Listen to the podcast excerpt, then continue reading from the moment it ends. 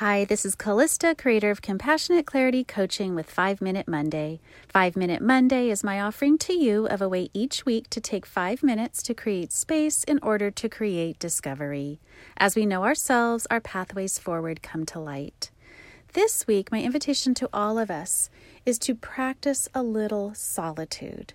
So, this may sound perhaps a little bit funny given that we have had a year of a COVID pandemic and lockdowns and whatnot, and perhaps a little bit more alone time than we want or is necessarily, you know, helpful or healthy for us.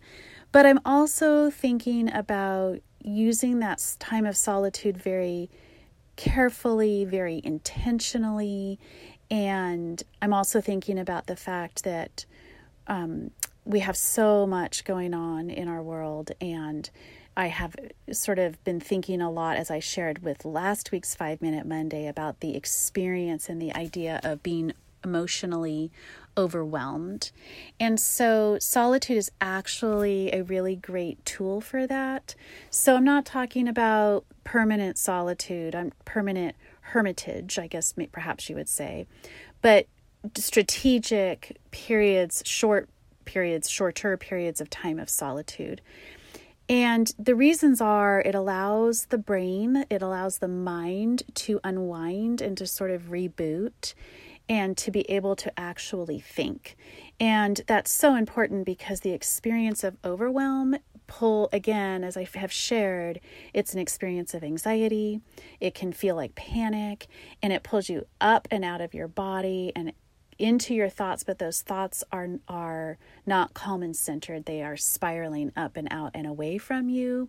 So a little bit of solitude gives you a moment to stop and to breathe. Always, always, always breathe, and and calm your body and and then think.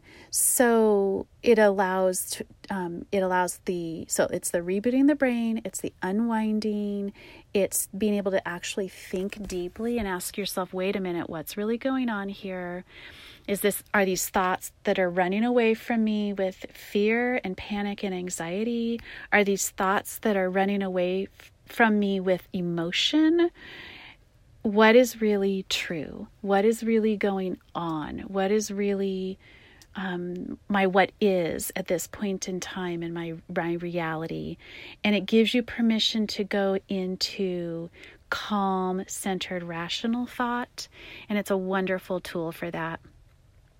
Interestingly, it actually also helps to improve concentration, increase productivity. As usual, I've looked up a little bit of research, and it's just fascinating it gives you a chance to hear yourself, which is crucial when you know your own thoughts. It's crucial to then being able to find your own voice, which is so important and, and such a deep and critical part of what I like to do with compassionate clarity coaching.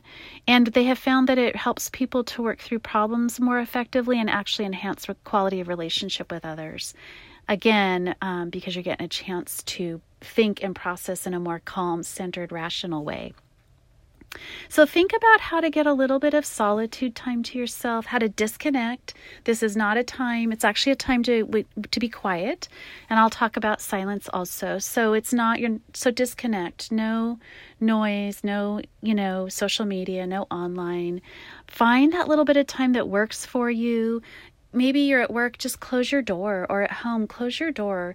It it changes the energy and it creates that separation and that space where you it's you just get a little bit of respite and relief and that blessing of that solitude.